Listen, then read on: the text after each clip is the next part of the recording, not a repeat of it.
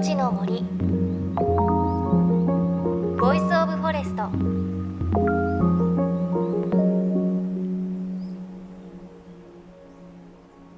おはようございます。高橋万里恵です。関東も梅雨明けして空を見上げるともくもくと夏の入道雲が見られるようになりましたね。あと沖縄などからはマンゴーの出荷が始まったという便りも届いています。マンゴー美味しいですよね。で東京でも一気に暑さがやってきました。猛暑日が続いているんです。あの外に出ると息をするのが苦しいくらいのうだるような暑さの毎日続いています。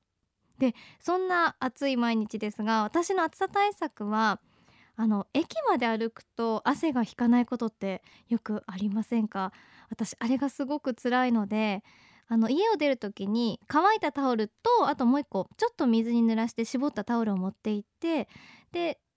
駅に着いてから汗を乾いたタオルじゃなくて濡れたタオルで拭くようにしています。そうすると気化熱で温度が下がるので汗が引くのが早いんですよね。あともっと暑くなってくるとよくケーキとかお菓子についてくるちっちゃい保冷剤を家で凍らしておいてそれを駅まで持ってって首に当てたりなんかしています。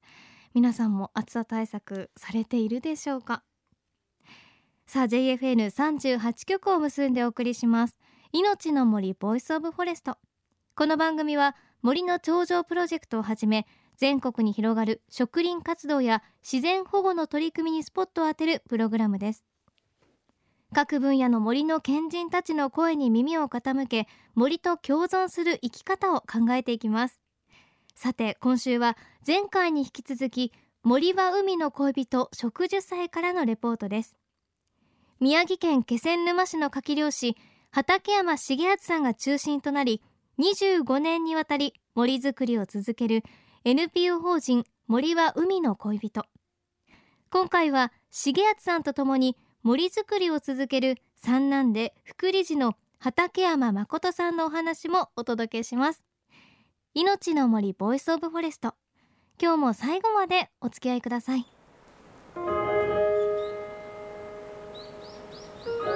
命の森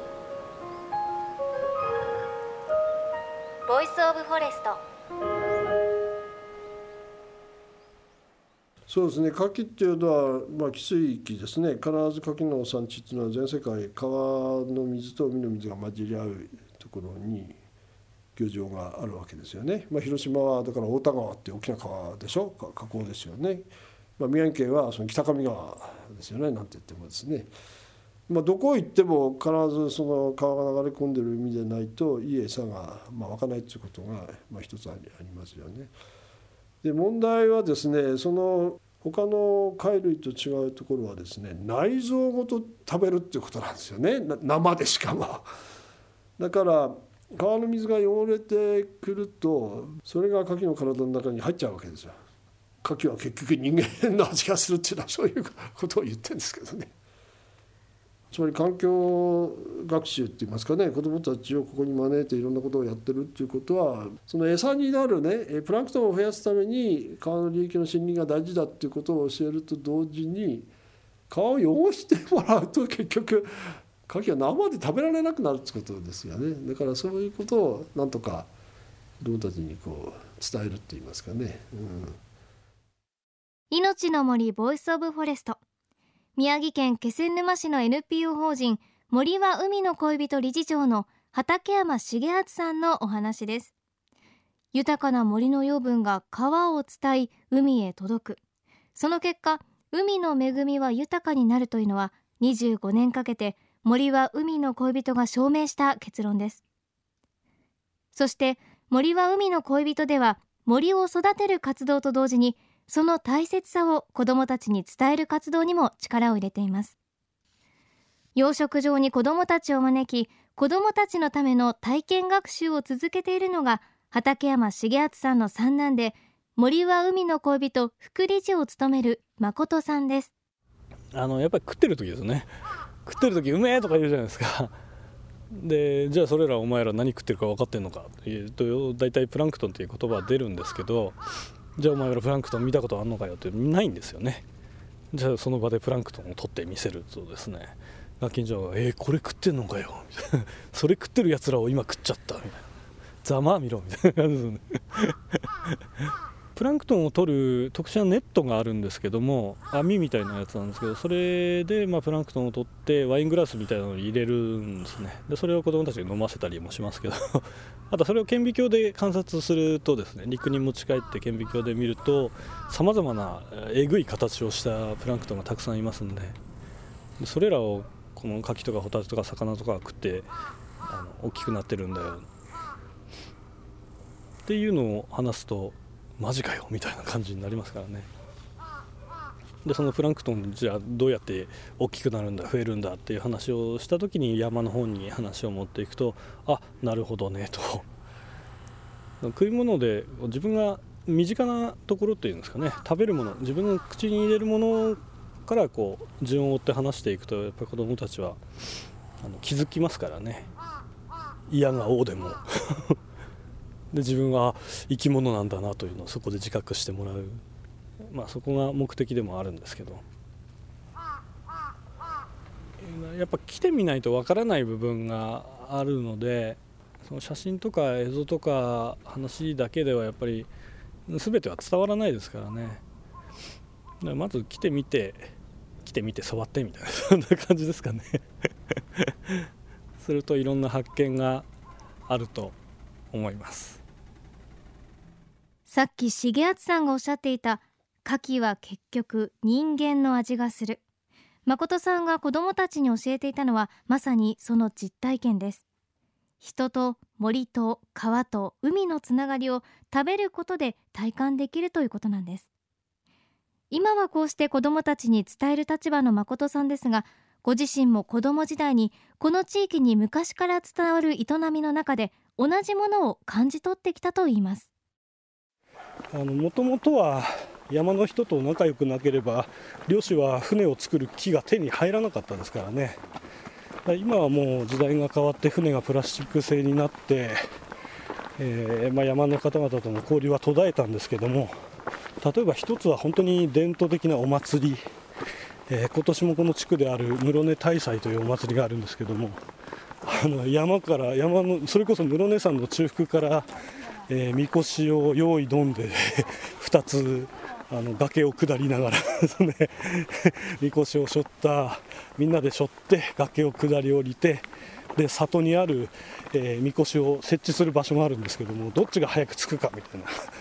1000年以上ありの歴史持ってるお祭りですからね。かなり歴史あるお祭りが4年に一度ありまして今年がその年なんですよ。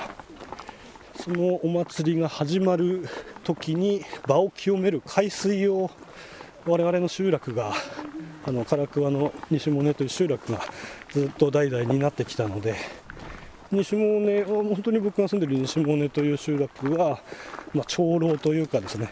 そういう人たちが昔からこの4年に一度のお祭りに合わせてですね、えー、室根山が見えるところまで船を沖に出してで室根山が見えるところで海水を汲んでここまで持ってくるという役割を担ってますのでつながりがあったんですけどもそれがどんどん希薄になったり、え途絶えたりしてしまうんですね。でそれ以外の部分で新しいつながりを作ろうというのはものすごくあの大変な作業なんですけども、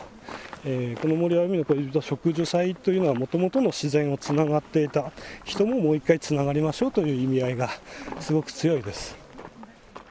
今年の秋4年に一度の室根大祭が行われます。1000年以上前からこの土地に生きる人々は森と海がつながっているという考え方をお祭りをすることで受け継いできたんですね。そしてこの考えは気仙沼の漁師たちの森を育てる活動を通じて新しい形で次の世代へ受け継がれつつあります。今目の前にあるのがコナラという、まあ、どんぐりがなる木で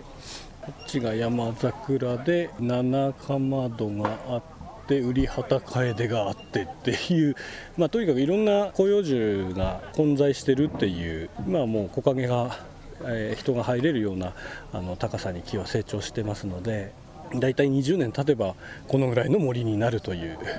まあ、一つの成果がここで見えると思います。下草刈りはあの植えてから、えー、23年はしてますね。じゃないとあの笹とかに負けてしまって枯れてしまうので、えー、23年は下草刈りを買ってで、えー、そこからあとは強い樹種だけが生き残る。この環境に合った、え種類だけが生き残っていくというなでしょう密に植えてですね木を近くにできるだけ植えて、え強いものだけが残るという育て方というんですかね。ほったらかすだけなんですけども、えそういう森に今成長してるところですね。こういういろんな種類の木があるとですね木ごとにつく生き物というのもいますしまたいろんな環境ができるということにもなるので子どもの頃あんまりその見かけない生き物というのはあの今普通に見られるようになってますからね生き物が証明してくれてますよね、まあ、これがあって初めて芳醇な良質な海があるということにつながりますので森づくりというのは海でなりわいを立てるものにとっては非常に重要な作業になりますね。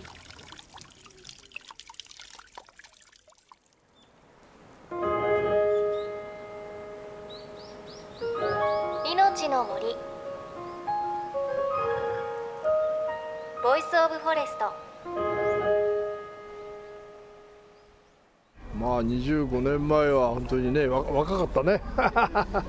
もうすっかり年を取りました。山に木を植えれば木は黙ってても一人で育つんですけども問題は川の流域に住んでいるその人間が問題なわけですよ。ね、それがあの良くも悪くもするわけですよね。だからそういうことをね子どもたちにこう、まあ、素人 の漁師がですねメッセージをずっと伝え続けてきてることが、えー、それが教科書にだんだん取り上げられるようになってね小学校中学校高校まで来ましたかな。子どもたちが勉強するわけですからそれは家に帰って親に伝わるじゃないですかね、うん、それが希望ですよね。だから継続性が重要なわけですよ、うん、命の森 Voice of Forest そろそろお別れのお時間です。今日は宮城県気仙沼市の NPO 法人森は海の恋人による25周年を迎えた植樹祭の現場で伺った理事長畠山重篤さんと三男で副理事長の畠山信さんのインタビューをお届けしました。先ほどインタビューの後に聞こえてきた水のちょろちょろっと流れるような音。あれは20年前に食事をした森から湧き水が流れている音なんです。でこの湧き水が大川を伝って海へと流れていくんですね。そんな豊かな森と海からできた牡蠣ぜひ食べてみたいなと思います。あの重安さんがおっしゃっていた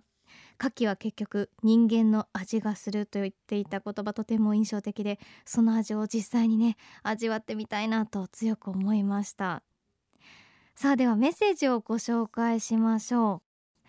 あの先週私が山梨に桃狩りに行きたいという話をしてただ桃狩りはどうやって桃狩りをした後に食べるのかわからないなってことを言ったらですねリスナーの皆さんいろいろ帰ってきてくださってまずはラジオネームえー、30代の男性リオンさんからいただきました。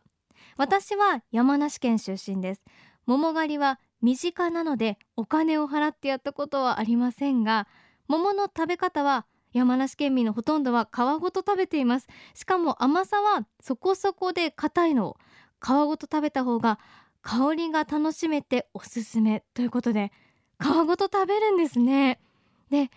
ねそんな食べ方本当かなと思っていたらもう一ついただけましてこちらは30代の女性ラジオネームこちさんからです。こちらの方も実家が山梨にあります。山梨では桃を皮ごと食べる人はたくさんいますよ。我が家もそうでした。ということで